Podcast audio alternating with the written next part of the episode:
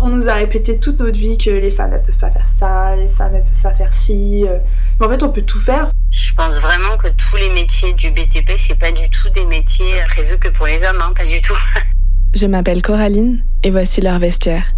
Le podcast qui donne la parole à ces femmes qui font des métiers masculins. Je pense que je suis une des premières à être arrivée voilà, en 2017. Dans chaque épisode, vous découvrirez un vestiaire, un métier, une femme, parfois deux, qui viendront vous raconter leur parcours. Moi, j'avais qu'une envie, c'était euh, de tenir la torche. Du coup, Mm. je me suis dit, je ressemble à un clown euh, qui sait pas s'habiller, ainsi soit-il. Ensemble, nous parlerons de leur place dans ces métiers d'hommes.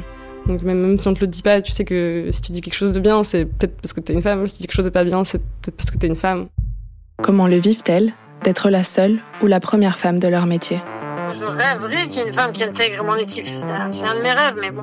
Comment s'affirment-elles dans ces environnements masculins as women we have to like already work so much harder to get respected in this man dominated world Nous parlerons d'images, de féminité au pluriel, mais aussi de vêtements.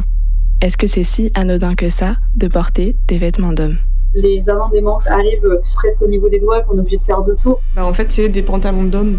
Et comme c'était mal coupé, enfin moi je les ai pris mais je les porte jamais. C'est pas parce qu'on est une femme et qu'on fait métier d'homme et qu'en fait on doit ressembler à un homme. Hein. À partir de janvier, je vous retrouve toutes les deux semaines pour découvrir une nouvelle passionnée. Je suis là, je bougerai pas, donc euh, tenez-vous prêts.